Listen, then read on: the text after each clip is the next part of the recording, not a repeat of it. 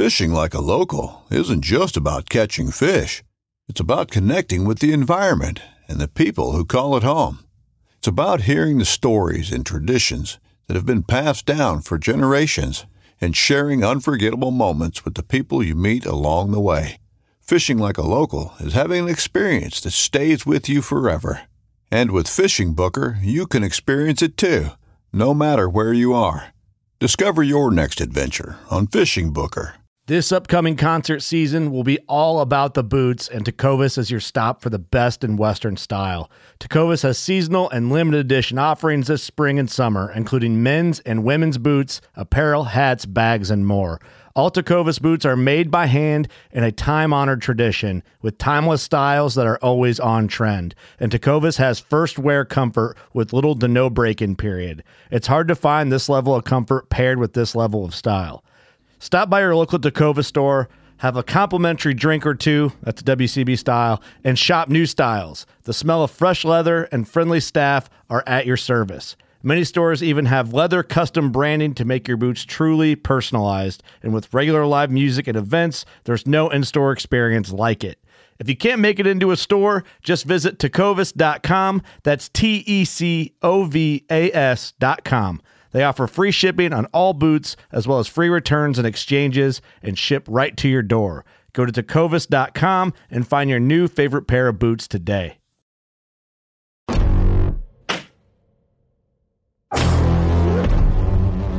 When it comes down to it, what are we at our core? We are North American waterfowlers.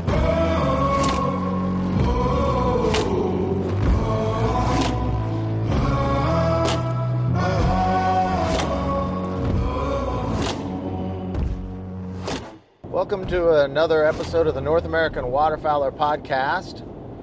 Today I am here again with Jake. He's the owner operator of the Chasing Green YouTube channel. He's been on he was on the last episode where we were traveling. We left from Kansas. Elijah, my stepson, and I left from Kansas, picked up Jake in Arkansas, and we were heading down to Louisiana to do some fishing. And when I told you on that podcast that we would do an episode that was a return on the return back, where we break down our entire trip, our thoughts, um, our emotions, kind of how we thought the trip was going to be versus how it played out, the kind of fish we caught, just any of our reactions. Elijah's in the back seat here. He doesn't. We don't have a third mic, but if he has things to say, we're gonna hopefully get his thoughts and perceptions on the whole trip as well. So forgive the if there's a little bit of background noise, just forgive us. We are driving. So Jake, what's going on today? How you feeling? Oh, pretty good, man. It's been a while since I've been on, so it's good to be back. but no, it was uh, it was. I'm feeling great. It was a great trip, and and man, it was. Or honestly, it was a trip of a lifetime for me. So I, I'm riding on cloud nine right now.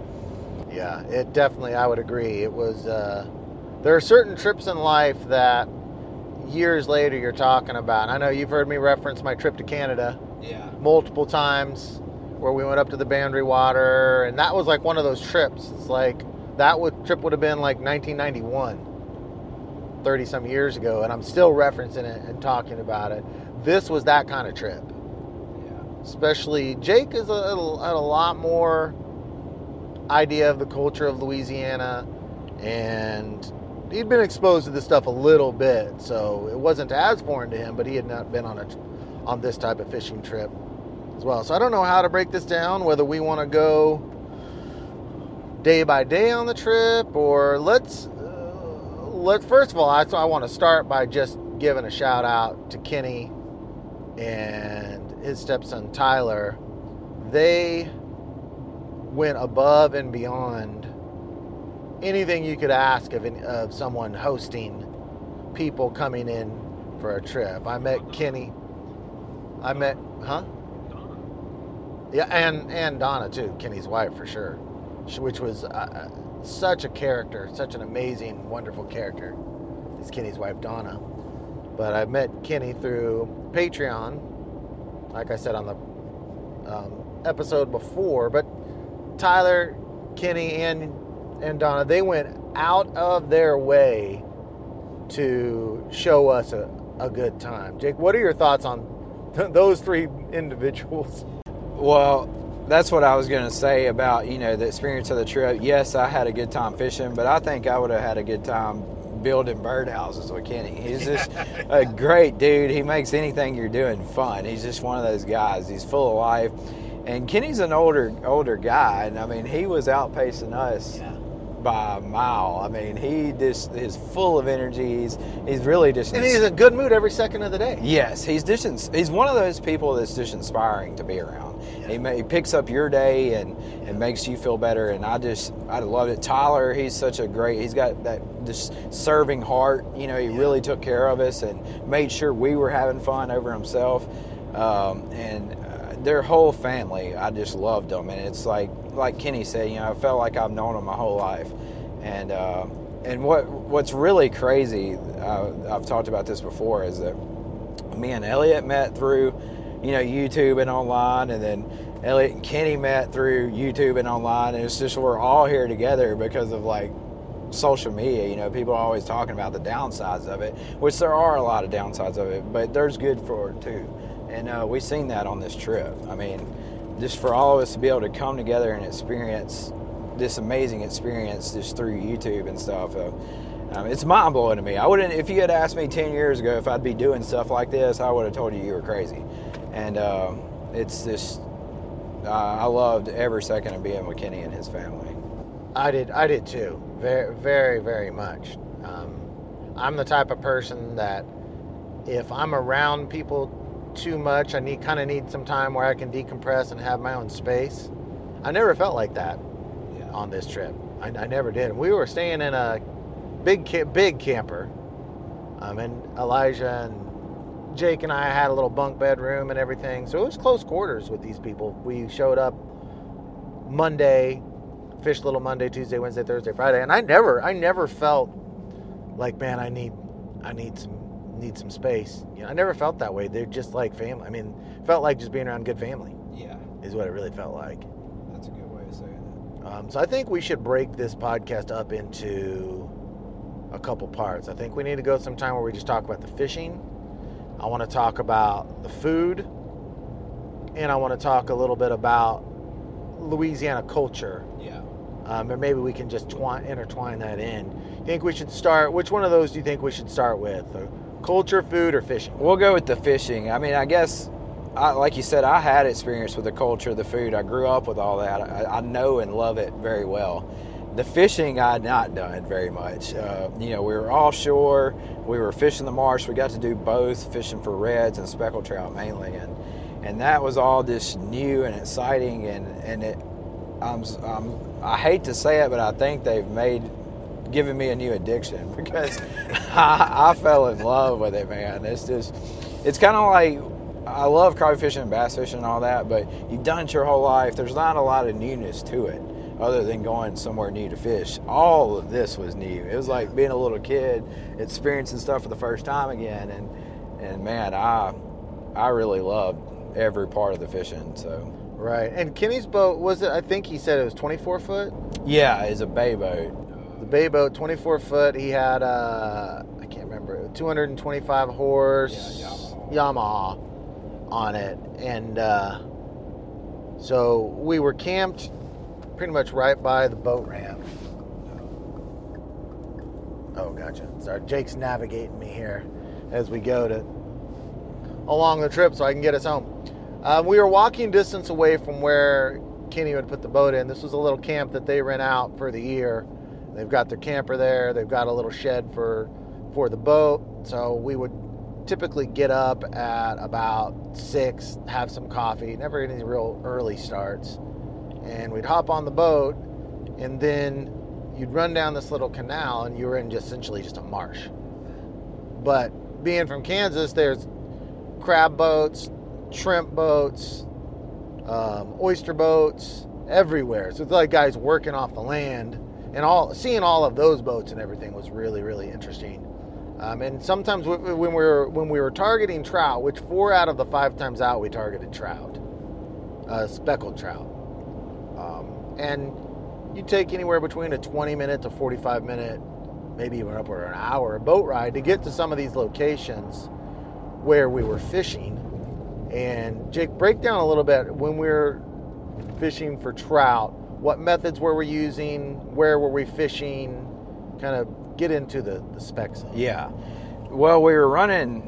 Most of our days were like 60 mile trip days, so we were we were making some pretty huge boat runs. But basically, uh, we would either go offshore and fish the rigs, like there's oil rigs everywhere uh, out there where they pump oil, but they basically lay down these shell beds um, to support the rigs, and that just creates this amazing fish structure. Uh, if you just picture the ocean being completely just like a desert blank, nothing out there, and Just then you, mud on the bottom. yeah, just mud on the bottom, and then you make this shell reef and these pilings. It just creates really good fishing habitat. So uh, we would pull up on these rigs. There'd be bait everywhere, and and just fish all over them.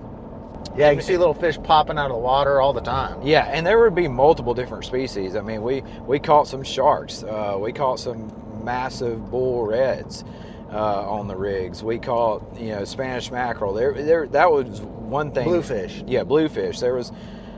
Uh, that was one thing that was so cool about the rigs is you never really knew what you were going to catch. There was, you know, a chance to catch anything. I hooked into like a eight foot shark uh, on the last day, which was awesome. And uh, but of course he broke off. But then you know, not only did we go offshore and do that, but we would also fish in the marsh, more towards the Gulf, not you know high north in the marsh, but we would fish wind-blown islands and points just like you would bass or anything else, and, and we really tore them up in the marsh as well. And as far as just specifically targeting the redfish, we did all of that in the marsh, uh, way back in the marsh, which was a completely different experience, and I loved uh, both of them equally. So Yeah, and um, I, I I loved the trout. We did one day for reds, and we Elijah caught a couple. I didn't catch any. Kenny didn't catch any that day. The day we were fishing for reds, Jake and well, you caught three or f- lost a couple, caught three, and Tyler caught his limit of five, including one really spectacular looking fish. But I really, really enjoyed the trout fishing because you're catching so many more fish. I mean, the, the first day we caught 25. Well, the first evening we kind of just caught a couple each of small ones. Then our first full day we caught 25 keepers, and then the second day 35, and then the, the I'm missing a day in here somewhere because we fished five days. Oh, we had the day of red fishing. That's right.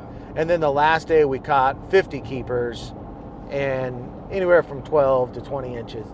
We're using just your regular little spinning reels. Uh, yeah, we were using like swim baits, very similar to bass fishing as well. We were fishing just like a jig head, a quarter ounce jig head.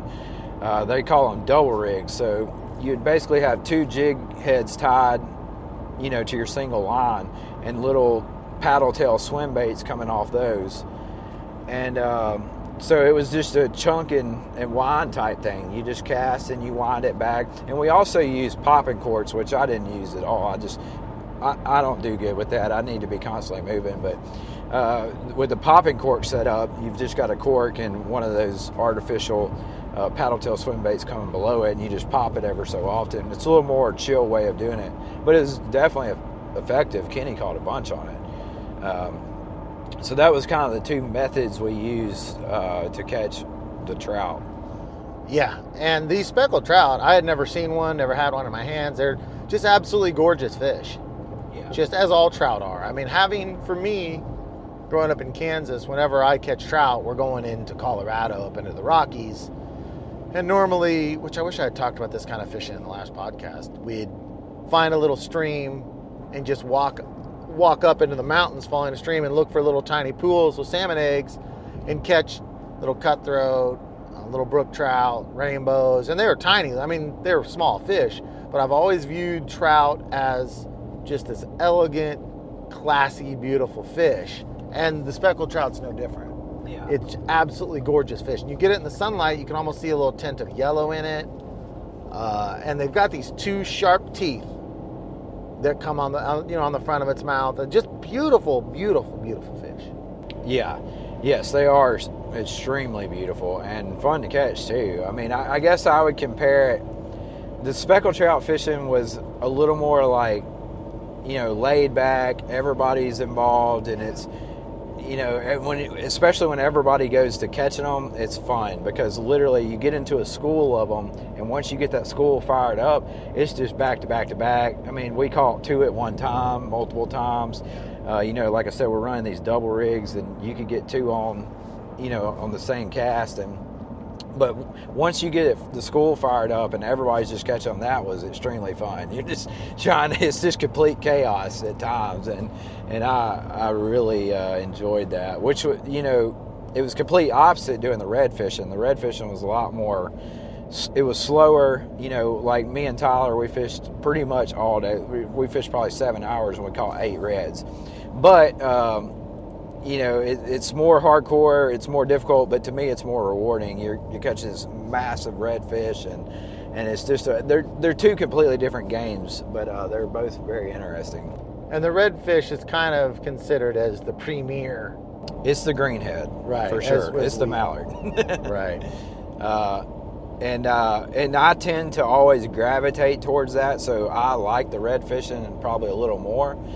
Uh, it's just you know it's constantly chunking and winding. It's just really the red fishing is just like bass fishing. You're in the marsh. You're at least red fishing in the marsh, not offshore red fishing, but you're in the marsh where you're chunking. You know the same type of thing, but not running double rigs. We are using jig heads, weighted jig heads with uh, paddle tail swim baits on it, and just making as many casts as possible on these grass lines, uh, broken marsh islands, grassy points. You know, and this is in very shallow water uh, probably two feet of water is the average depth uh, when we were doing the red fishing, and you would just see them wake towards your bait and absolutely destroy it. And you could also sight fish on, which was awesome. It was really clear, and that's what Tyler really liked. He really liked to be able to see the red and then throw on it and watch him bite it. And I got to do that twice, and I mean, it'll just it'll get your heart going. So, one of my main goals for this trip was a huge red, like a 35 plus inch red. And I think me and Elijah both had one on uh, the the second day, and we both lost it, which was definitely the most crushing part of the trip. yeah, right. uh, man, I wanted to catch that red. I probably fought him for two or three minutes, and then he he snapped my braid. Uh, but it was a giant red. I mean, it could have been a 35 to 40 incher, and uh, and I mean that's the fish of a lifetime for me. So, um, but yeah, very all very new and all very interesting. The thing I liked about the trout fishing, which Jake mentioned earlier, is you you're not, you don't know what you're going to catch, and all but the last day, I guess the first evening and then the day five last day, we didn't we didn't catch any reds out trout fishing. But the other days, Tyler caught a really awesome one out by the rigs, a big one. Another day is here, and you're ready for it. What to wear? Check. Breakfast, lunch, and dinner? Check. Planning for what's next and how to save for it? That's where Bank of America can help. For your financial to-dos, Bank of America has experts ready to help get you closer to your goals. Get started at one of our local financial centers or 24-7 in our mobile banking app. Find a location near you at bankofamerica.com slash talk to us. What would you like the power to do? Mobile banking requires downloading the app and is only available for select devices. Message and data rates may apply. Bank of America and a member FDIC. When you need mealtime inspiration, it's worth shopping Kroger, where you'll find over 30,000 mouthwatering choices that excite your inner foodie. And no matter what tasty choice you make, you'll enjoy our everyday low prices, plus extra ways to save, like digital coupons worth over $600 each week. You can also save up to $1 off per gallon at the pump with fuel points. More savings and more inspiring flavors make shopping Kroger worth it every time. Kroger, fresh for everyone. Fuel restrictions apply. Kenny caught the one? Yeah, Kenny. Oh, caught the okay. Kenny Yeah. caught it. But every day out trout fishing, we had at least one really good redfish on, and then you're seeing sharks, and I can tell that Tyler and Kenny don't want anything to do with sharks. I'm sure if I li- if we lived down there, we'd feel the same way. Yeah. But having no exposure to sharks, it's like I want to see them. There was one that was just swimming around the boat, about a four foot shark, and uh, I had two speckled trout on, and both Tyler and Kenny were apprehensive that the shark was going to take take those fish. And I'm thinking, man, I can't imagine anything as cool as me reeling in trout and having a shark go after him. Yeah. It's because the, the experience of that is so foreign to me, just seeing that. just seeing a shark at all to me is a massive deal. Yeah, and you know, Kenny and Tyler talked about how they don't like to catch sharks, but of course, me being me, the first shark that comes by the boat, I throw on it and he smashes it, and we're in this like five to ten minute battle. A 15 minute battle. Trying to figure out how to unhook this shark, and that I could just see it all over their faces. That Yeah, they, were, they were hating it. So I didn't do that anymore, but I had to do it at least once. There was no way I was not going to try to get that shark to bite. So um, I was hoping I was going to get to get it, take a picture and everything, but there's just too Tyler much. didn't want any part of bringing that on boat. Yeah, they didn't want to break it on the board, on the boat. So And that was a small shark. I mean, that was only three, two, three foot Yeah. shark, but Yeah. still, you had to fight that thing forever. which Kenny hooked in accidentally, of course, into like a six footer that came completely out of the water by the boat. Like when he hooked it at, that was epic. I like that. Like that was just cool to me. But I, I'm like you. If I lived down there, I'm sure I would um, get. You know, you grow tired of it and you just don't want to mess with it. So. I'm sure I'd be the same way, but it, it was new to me too, and, and I, it just adds to the experience to me getting to see them and everything. Yeah, and with these speckled trout, apparently once you get the school going, so when they would catch one, they would immediately drop anchor, but then they're like, all right, everyone get out, get out, get out, because the more you catch them, the more it kind of brings the trout into a frenzy. And I guess a lot of times when you get them on, they'll throw up, and so then the fish are going after the contents of the other fish's stomach. So it's like you can kind of keep them whipped up, which was interesting. There's just so many small things, and I was trying to think in my mind. It's like, are we catching so much fish because it's this easy, or is it because we're piggybacking off guys that just flat know what they're doing? Sure. Well, I can tell you, I fished long enough to know a good fisherman when I see it, or I'd like to think that I have. And I can tell you, they're, they're Kenny and Tyler are both great fishermen. Tyler, he's got what it takes on the reds. I mean, he's just you can just tell they they're about it. They pay attention. They're observant, and they know the little things it's going to take that day. Uh, to, to make it happen, and um, just and out there, there's so many other variables like the tide.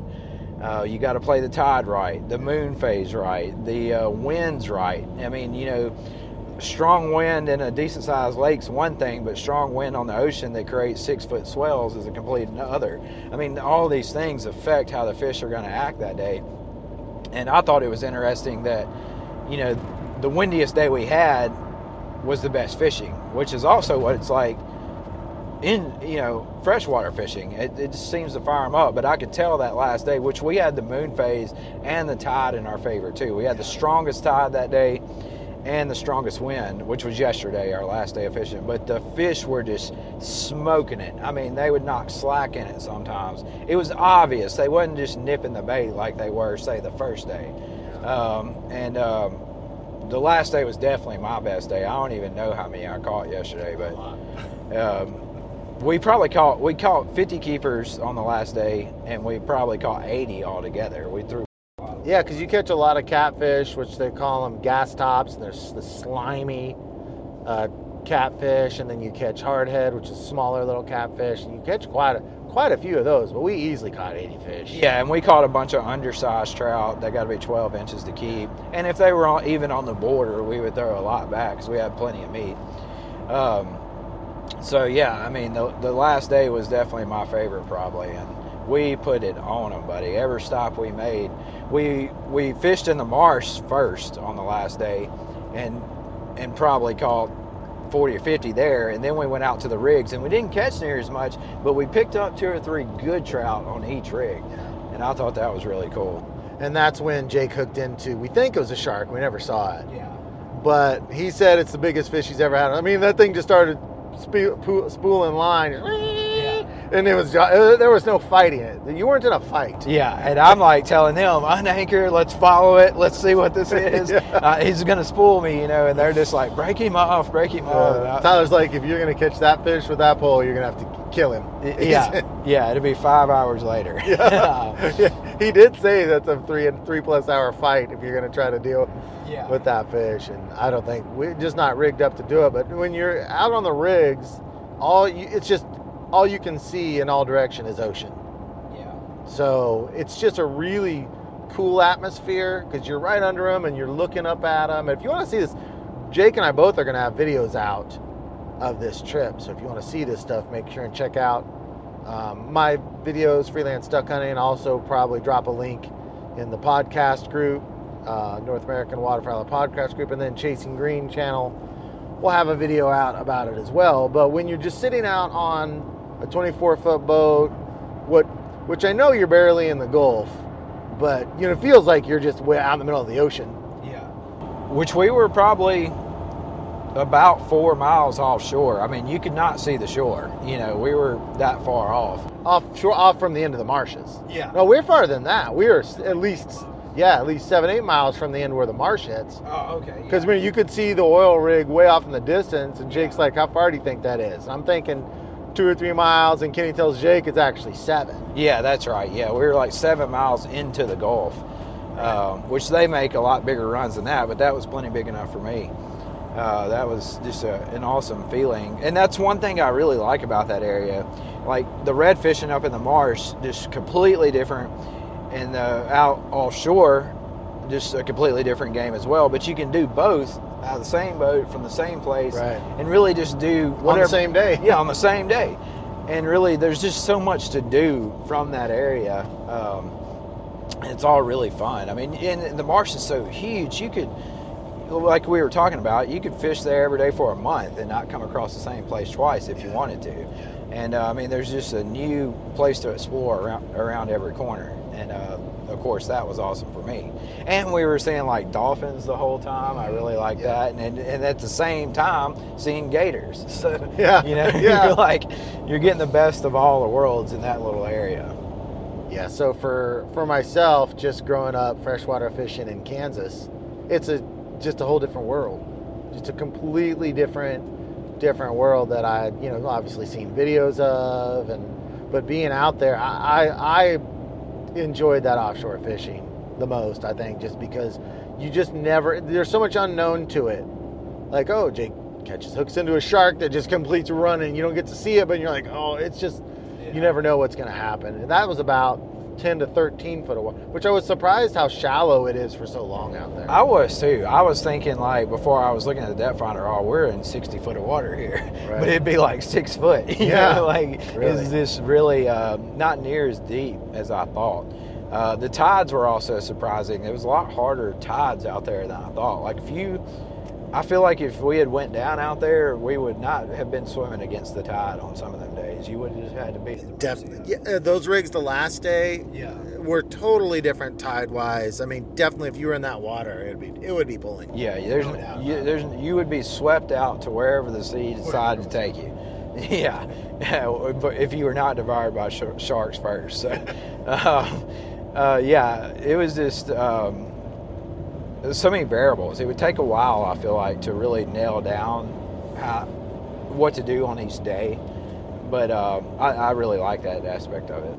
Yeah, and I don't know how aggressive the sharks would be to someone swimming. They probably wouldn't mess with you, is my guess. But the number that we saw in the small little areas we were, I mean, we didn't see them all over the place, but we saw plenty of sharks just swim by. That place has to be littered with small, small sharks. I mean, they have to be all over the place for how many we just saw. Thousand percent, yeah. You know they they got to be thick out there. Um, and the bird life was really cool too. That was another thing. Just the pelicans, all the different seabirds, and watching them dive on bait. I thought that was really cool. Uh, it's just so much life out there, and uh, it's it's you know of course anytime you're seeing something new, it's exciting. So I know you guys kind of enjoy discovering new species of birds Right. and stuff. Yeah. So that had to have been cool for you. It was. Luckily, Tyler does work um, for, I can't remember the name of his college, Louisiana Uh, Lafayette. Lafayette. Raging Cajuns. Right. And uh, he's actually doing work with some people that are studying the pelicans. And so he really has a good feel for bird identification out there. And that's something that Elijah and I love to do. So uh, we were able to check off four or five different birds um, that we've seen. So that, that was really cool. Elijah, I want to ask you a question real quick about the fishing trip. All right. Well, I was trying to hand you the mic. The question is, I want you know, I want you to just tell us what was your most memorable moment with fishing. What was your most memorable fish or your most memorable moment?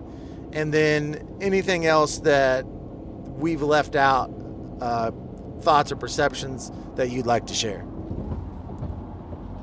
Okay, so I would say my most memorable moment uh, would probably be, you know, catching. Uh, it was on the third day we were uh, speckled trout fishing, and I caught a like a 20 inch trout, and that was the biggest trout of the day. So it was really exciting for me to be able to catch uh, like a big fish, because like the f- first couple days we were catching smaller trout. They weren't like that big, but then as the days went on, we were catching a little bigger ones. And then when I caught that 20 inch trout, it was just really exciting to see see it and um, be able to hold it in my hands and everything. So that was probably my most memorable moment. And uh, I also I enjoyed.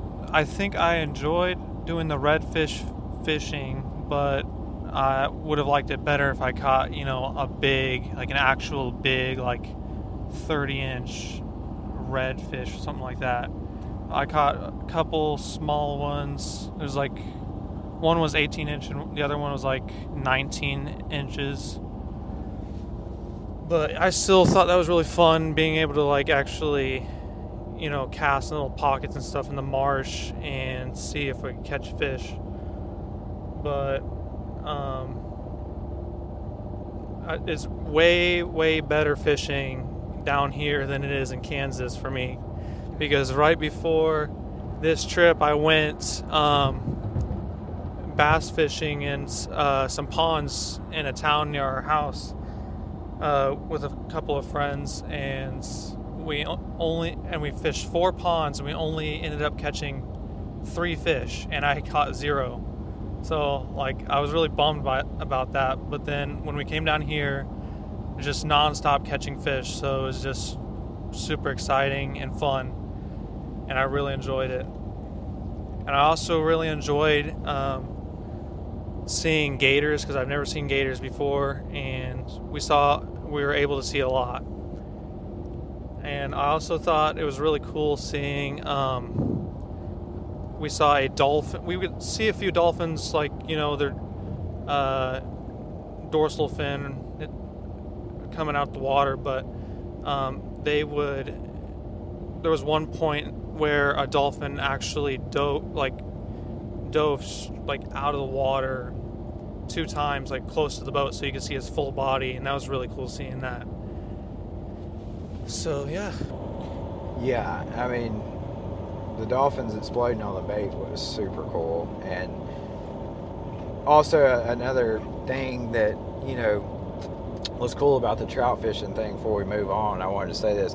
When you're with everybody and everybody's catching, you can kind of get in and do the catching. But then if you want to sit back and eat a sandwich, it's still cool just to watch everybody else catch them. It's a very communal thing. You know, it's something the whole group can enjoy together.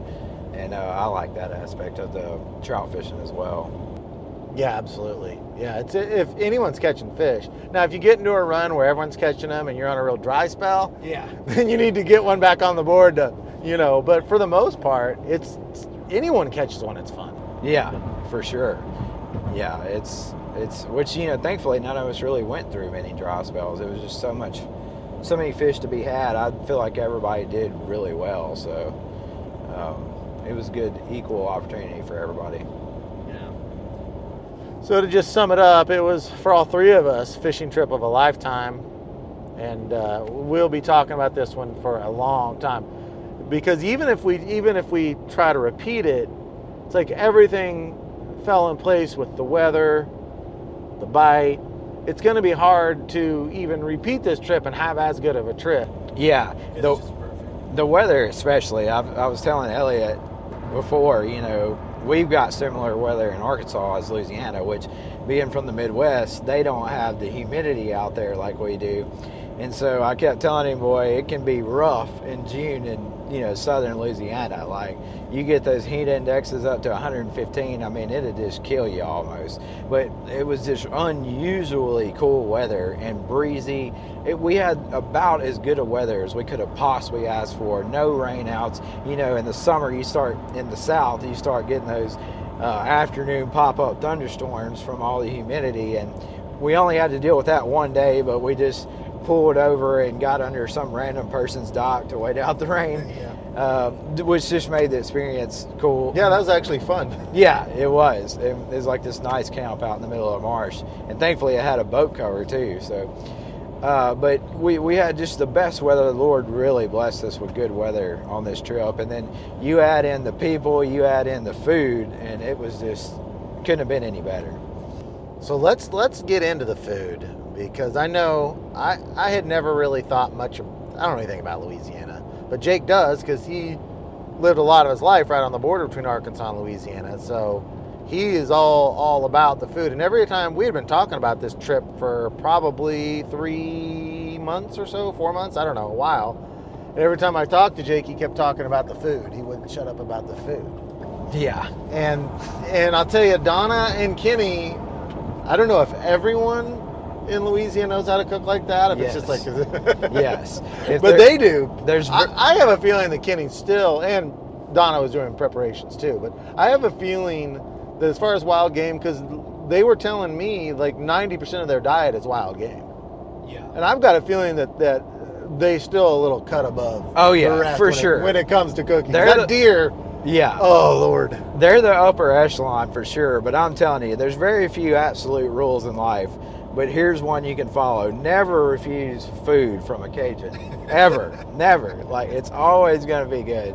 Uh, and that's what I kept telling Elliot. He was a little worried because he's not a big seafood guy. He has issues with shrimp and stuff like that. So he was a little nervous on if he was going to be starving this whole time, or, or you know, as excited as I was because I was really only coming for the food. Whatever happened with the fishing was just a bonus. And I would say it lived up to all my expectations on the food side of things. Uh, the first night we started with uh, fried speckled trout and had rice and crawfish etouffee, which if you've never had that, uh, we, it's just incredible. Um, and what else? They had something else that night. I Was that the sweet potato night? no, Or that was uh, the the seasoned like cucumbers. Do you remember what the other part of that was, Elijah? Meal number one? Yeah, seasoned cucumbers. Seasoned cucumbers. Yeah, and that was mind blowing. Um, I have never. I don't think I've ever eaten crayfish, Yeah. and uh, it just with the rice, that whole combination. And at the end, we're going to say what our favorite food dish was, but that was fantastic. So that was night number one. Night number two was the deer. Yeah. Deer, sweet potatoes. What else was there? Which, for any of you that deer hunt, uh, this would blow your mind. Uh, basically, Kenny took like a four-year-old buck that his wife shot, a 140-inch buck. I'm pretty sure that's the one it was. I know it was a buck.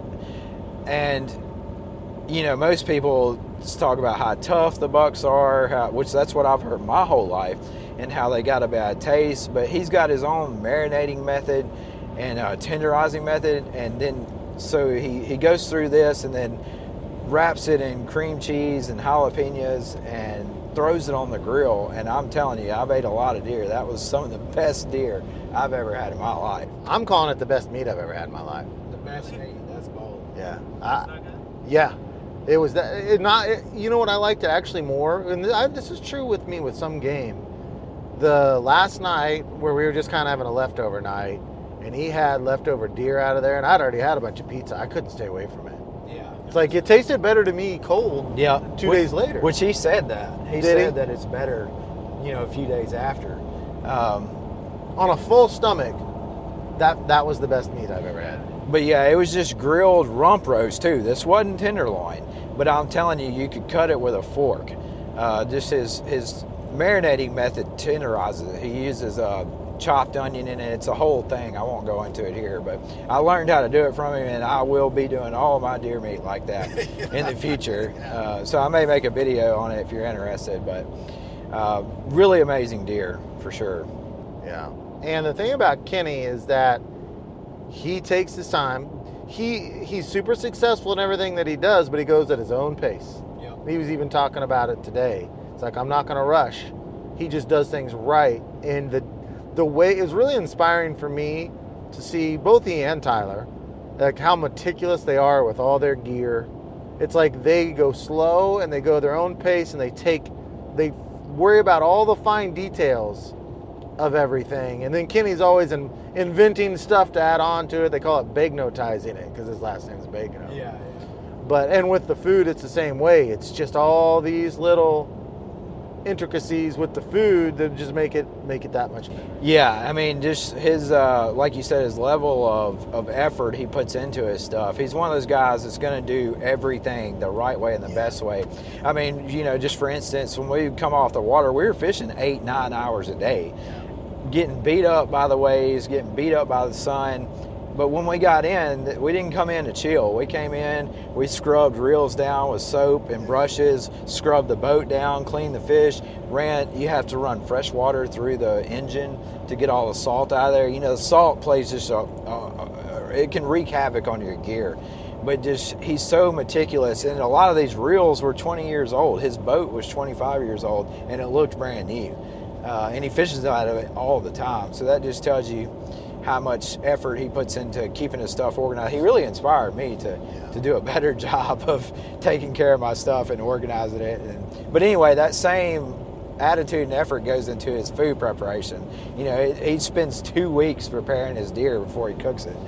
Um, and you can really tell. I mean, everything we ate was absolutely amazing. So then the next night was the boil, right? Yeah, the next Give the details of the boil. Okay, so anybody that's ever eat crawfish or anything like that, we just did a shrimp boil. But if you haven't ate it, basically you you put a lot of ingredients, whatever you like. Uh, usually it's corn on the cob, potatoes, uh, mushrooms. Uh, you put that into boiling water like a big fish on a fish cooker, like a big boiling pot. And then you throw in your seasoning in there, which is usually like a Cajun seasoning. Uh, it's a shrimp bowl mixed seasoning or crawfish bowl seasoning. But uh, you really just put all these ingredients into a pot and then add your meat, whether it's going to be crawfish or shrimp, and um, and just it takes very short time. You just boil it for a minute or two, and uh, and then yeah, it creates this amazing uh, gift to mankind that is known as a crawfish bowl or shrimp bowl. And you, you pour it all out on the table, and everybody just starts going to town. Elijah, describe for us what your thoughts were, because we've never had anyone boil a bunch of food and just dump it out on a table like that. Elijah, describe for us how they did that and what your thoughts were of that specific meal. Um, it was really unique. I've never seen anything like that. And when they poured the shrimp into the like the bucket that they were cooking everything in, it didn't look very appetizing because all the eyes you can see like all their little buggy eyes and everything, and it just like I don't know, it didn't it just didn't look very good. But uh, when it was all cooked and ready, they poured it out on a bunch of like big old plates, and you just sit around the table and then just dig in. Doesn't matter what plate you pick from. You grab corn, mushrooms, potatoes, and then the shrimp. And um, I've never had shrimp like that before, but it was the best shrimp that I've ever had. And yeah, it was real. With threats to our nation waiting around every corner, adaptability is more important than ever. When conditions change without notice, quick strategic thinking is crucial. And with obstacles consistently impending, determination is essential in overcoming them. It's this willingness, decisiveness, and resilience that sets Marines apart. With our fighting spirit, we don't just fight battles, we win them. Marines are the constant our nation counts on to fight the unknown. And through adaptable problem solving, we do just that. Learn more at marines.com. Yeah, Donna picked up the shrimp like right across the road from the camp off the boat that it got caught on that day. So these shrimp were caught the same day that we ate them. And uh, they basically just poured them out into these big trays and uh, set those in between everybody. And it's really like I was saying earlier, when you eat these big shrimp bowls or these big crawfish bowls, it's almost like an event in and of itself. It's like a community eating thing. You're all just sitting around talking, you're peeling, it takes a while, and it's really just you sit down and you eat for 30 minutes, you know, and it's it's a, a, a very fun event to share with your closest friends. Yeah, it was really, really fresh food, and um, I couldn't eat that much. Like I, I, tried my best to eat a bunch of shrimp, but uh, Jake and Tyler went to town and they had just like a tower of shrimp shell, whatever you call them, their bodies or whatever, just a tower of them, and like I didn't even come close to getting that, and I was stuffed by the end of eating all that shrimp and stuff. And Elliot, he didn't come close to even what I ate. uh, you should give him your opinion on what you think about the shrimp. Well, I have always had a little bit of an issue with shellfish. Not I've I wouldn't say I'm allergic to it. There's a there's a texture issue that I've had with it. As far as uh, I've never liked shrimp. I've never liked seafood really. I'm not picky, but seafood in general, um, I steer away from. But I'm learning now. If I get around people that know how to cook it, I've got no problem with it. And sometimes I really really like it. And the shrimp, I did have some. I didn't have a bunch. There's still a little bit of a texture issue, but there is no problem with the taste issue. That's for sure. But I did gravitate more towards. Um, they had some sweet onions in there that were sweet. They had sausages of several different types of sausages in there. There was big potatoes, little round potatoes you'd grab that would just you pop them open, and they had what kind of sauce was that they had with it?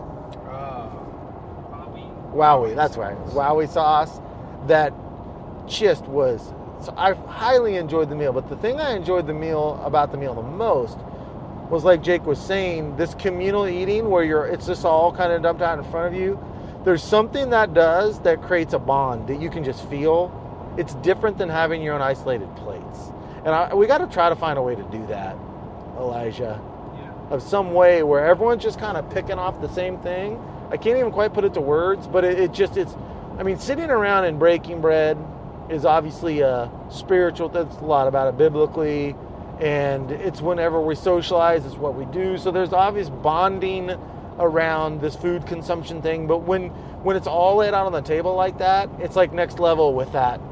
Group bond You, yeah, you're like all eating out of the same pile, and it's just like you said. There's definitely a bonding, which is I was telling Elliot before we came down that you know if I only could pick one food to eat for my last meal, it'd be crawfish. And uh, I love crawfish, and that, that's one regret. I, I wanted Elliot to try crawfish because shrimp's good, but crawfish is on a whole nother level, and that's what everybody down there was telling him. You know, crawfish is the pinnacle and we but we didn't get trying but that's one thing i love about eating crawfish so much. I mean it's i would never eat crawfish by myself. It's not a meal you eat by yourself. It's what you do with your best friends your family. You're all gathered around this pile of crawfish or shrimp in this case. And uh, you know you're having drinks you're talking and it's it's such an event in and of itself. And that's what i love about it. But uh, you know, uh, Elijah was talking about the, the eyes was freaking him out. My mouth's watering when I'm I'm looking at this pile of shrimp, you know. And and one big thing about being able to eat a lot, like me and Tyler were doing, whether it be with shrimp or crawfish, is just be, having peeled them for years, knowing how to peel them quickly, you know. Because I can eat 10 pounds of crawfish in the time a normal person could eat too. So if you can peel them quick, you know, it's not taking you all day. But if you're having to sit there and kind of learn how to peel them, you can't really eat as, eat as many as quickly. So um, that's definitely one little tip is learning how to, to peel them effectively. You'll definitely be able to eat more that way. yeah i was watching tyler peel him and i was just watching how he is like boom it, five seconds at the most Yeah. probably more like two or three seconds he is knocking him down yeah his, his shell pile was impressive Yeah, yeah for sure. skinny guy can eat like crazy Yeah, but yeah, then uh, the next day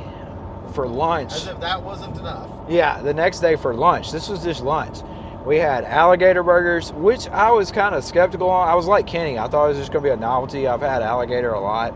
A lot of people just use alligator as like a, a novelty thing to charge you a lot of money. It is good meat, don't get me wrong, but the burgers were absolutely incredible. I mean, they were seasoned perfectly. I, I didn't think it was going to be, I wasn't expecting much out of it, but it really blew me away how good it was. And it was kind of weird because, you know, you take a bite of the burger and look down, it's like solid white meat. You're eating like a white patty, which was kind of weird. But uh, we had the alligator burger with boudin, like homemade boudin, uh, not store bought. And uh, man, that was definitely one of my favorites. What did you think of it? Yeah, I had had boudin once before. I had someone from Louisiana brought me up some. Um, but this one was a little more, had the perfect level of spice. I don't really, I can't handle heavily, heavily spiced stuff, like if it's fire. But all their spices were just so perfect, where it was like just leave that little spice in your mouth. And the boudin was fantastic. The alligator, honestly, those it was one of the best burgers I've had.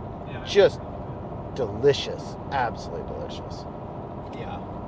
And um, And then that night, I don't even remember what it was the wrapped trout, the bacon wrapped trout. Oh yeah, Kenny took some of the trout that we had caught fresh, you know, right from that day, and wrapped it in bacon and threw it on the grill, and just cooked it to absolute perfection. I mean, I don't know how many pieces I ate, but and I think that we had the corn machon or No, we had the beans and the green bean potatoes. It was like all mixed together. With the corn was one of the might have been with the deer, I think. it was corn mouchon or I can't remember what they called it, but it And that was, was fantastic, It's kind of like corn with like rotel in it a little bit. Yeah, but it had some special. the- uh, Donna was telling me like you dry it out a little bit or something. There's some process to making it. Yeah, and it was incredible. Yeah, and and that was just. I mean, that was so some of the best corn I've ever had, and, we just breezed past by and didn't even mention it. Just to go to the level of food tasting that all all of this was. So the bacon wrapped trout, and then the green bean mixture on the side. That that was fantastic as well. Then the last night we just had a some pizzas and leftovers. Yeah. Yeah, it, I mean, Cajun cooking is just my favorite cooking in all the world. If you watch my Instagram, I'm always cooking duck gumbo. I do that on my Instagram stories, teaching people how to do it. Uh, it's really kind of mixed between a gumbo and jambalaya, but uh, Cajun cooking is a huge part of just my everyday life cooking. And uh, if you ever plan a trip to Louisiana, especially South Louisiana, you need to fully just be open-minded and fully dive into the food culture there, and you will experience some of the best eating you've ever had in your life. I promise you. Yeah, and I think it was the etouffee was the one Elijah was because Kenny said, "Oh, Donna's making." He texted me this the day before. "And Tomorrow we're gonna have these gator burgers and etouffee," and I'm like, "What is that?" And Elijah looked it up. I think that's is that or the, that or the pistol the pistolettes. Okay, which we didn't even eat those. Those never came out of the fridge. But it, it, in like Wikipedia or whatever, it said it's a food that's specifically to this area of Louisiana. Yeah.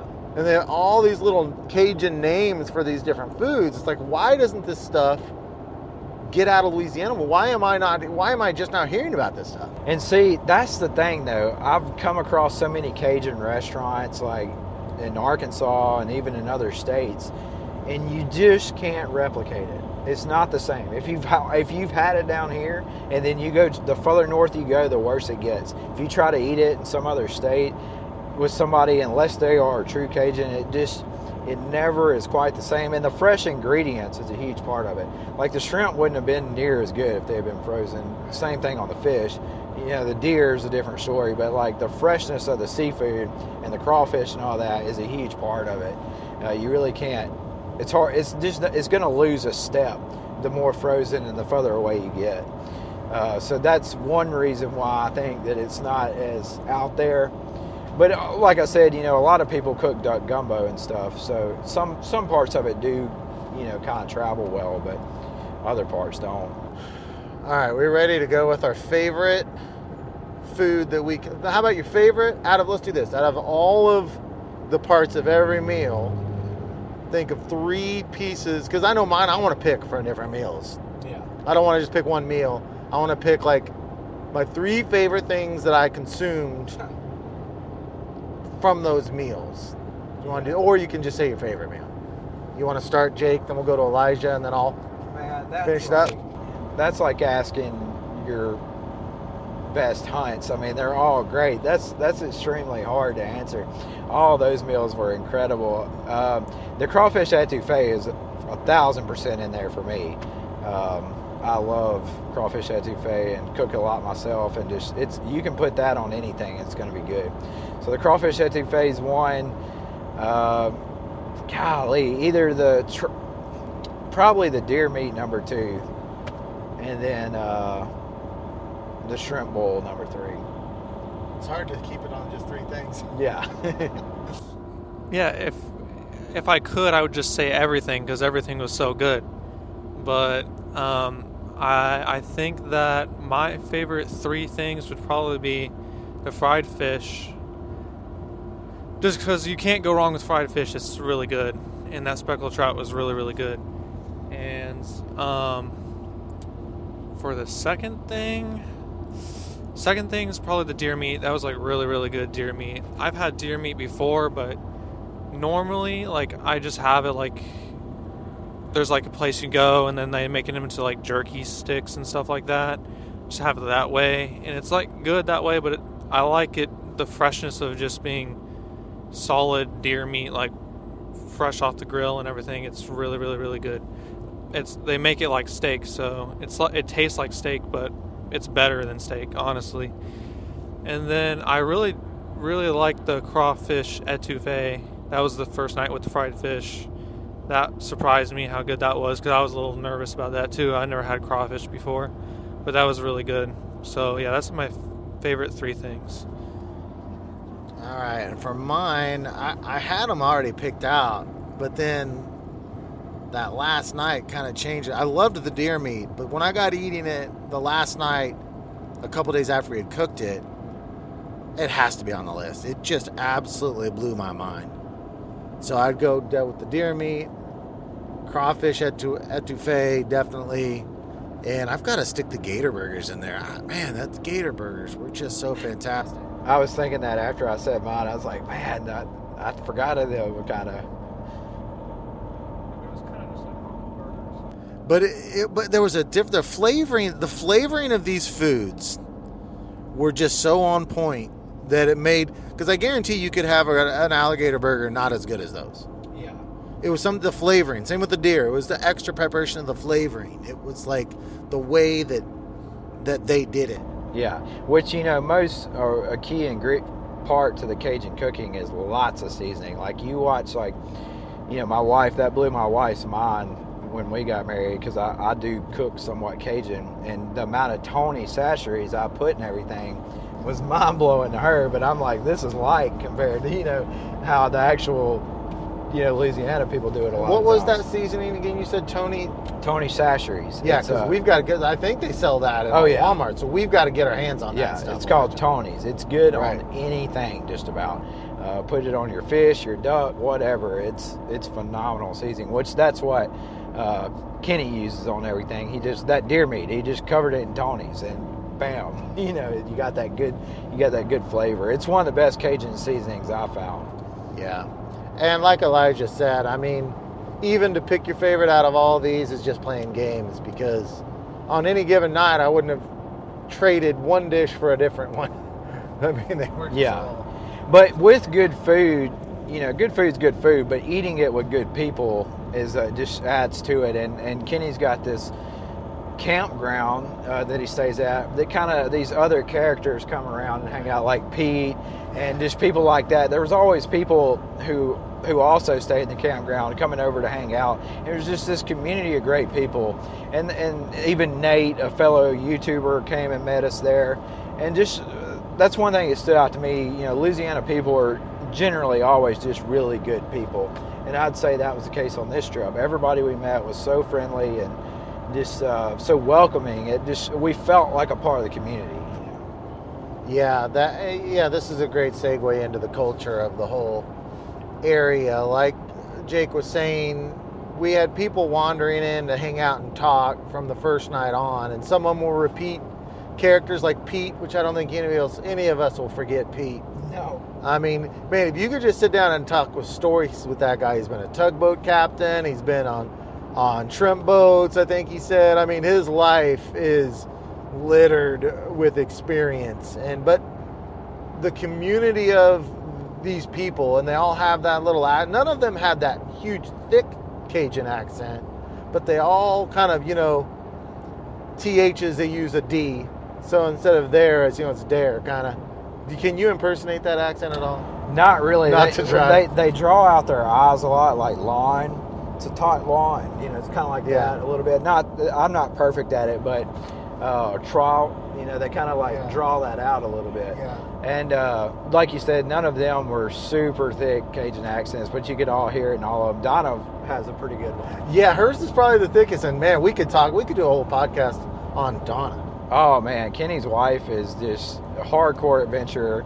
She's shot shot 140 inch bucks on public land By herself. Likes to duck by herself. Likes to duck hunt more than Kenny. Pushes him to duck hunt more. Yeah. Uh, will take a canoe and just go off on her own. I mean, she is. Uh, she's a extremely fascinating lady. I would like to just hear her give her life story on a podcast. There's a podcast for you. Get her to talk about like the early days.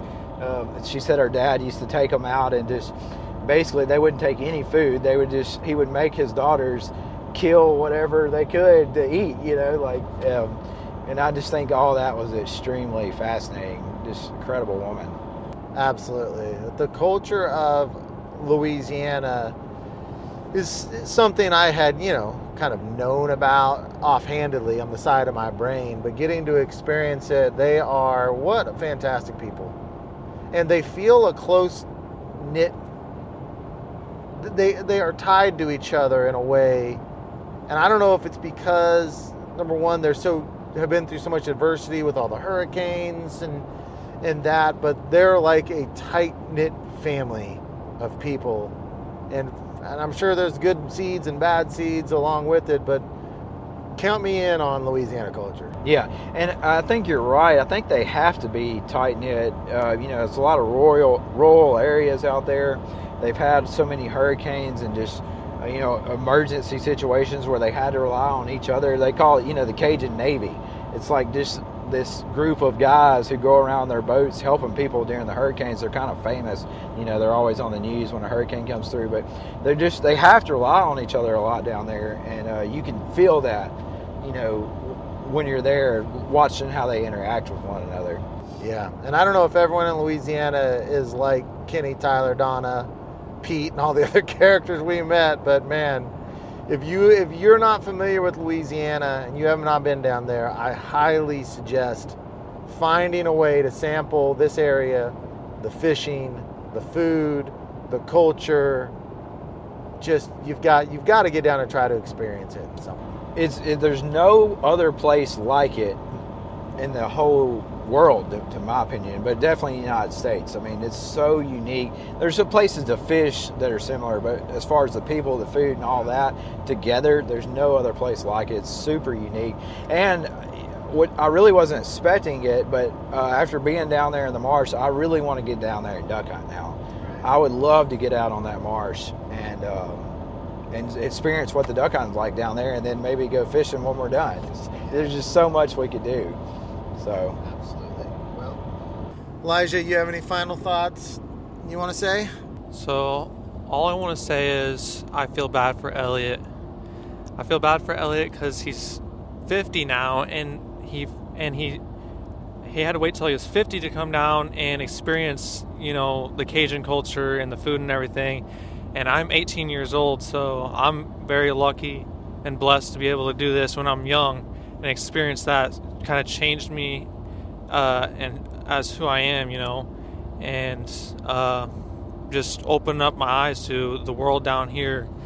And so I just feel bad for Ellie that he's 50 years old and that, he, and that Elijah's got a long life of sampling the Cajun culture. Yeah. yeah, I got a long life of sampling Ca- Cajun culture. yeah, I definitely hope to come back as soon as I can. Um, I'd like me and Elliot talked about the whole time. You know, it'd be cool to get a little camp down there, just a place to rent come spend two or three weeks out of the year each year. Uh, I could definitely see myself doing that in the future. What's going to happen is uh, we're going to strike it rich, and in the next 10 years, we're going to have a duck camp down here, Jake. Yeah, so if you're not a part of mine and Elliot's Patreon, go join now. Buy all our merch and, and, and help us get this camp. Thank you. That's right. Well, I think this is a great place to end it. But hey, make sure you check out. uh, By the time this is out, I doubt our videos will be out. But if you join the North American Waterfowler podcast group, when these videos come out, they're going to be there because you're going to want to see these people, get to know them yourself, and hope hopefully that with these videos we can give you enough of a sampling that you'll be able to feel feel it a, a little bit. But that's all we've got. Well, before Today- we're done, I want to personally thank you for inviting me on this trip. Yeah. Um, I wouldn't have got to do this without you, and it just means a lot. And I feel close. We've been friends for a while now, but I feel even closer to you. On a big trip like this, you either learn if you're going to be friends with somebody for a long time or not. It's either going to push you apart or pull you together. And I feel like, you know, we're even closer now. So I just thank you for letting me come along with you on this. Yeah, well, I'm glad. I'm glad that you can make it. It wouldn't have been, you know, it wouldn't have been near as good a trip without you here. And you know, all you're such a great person, person. You know, you're great socializing, and so you, it's just every bit even more fun trip with you here without. And I, we definitely should say thanks to Donna, Tyler, Kenny for putting us up and and uh, putting us on this experience. Absolutely. So make sure if you like this content, go and give a rating, five star, and let us know what you think. Really, really helps. Until next time, you've been listening to the North American Waterfowler Podcast.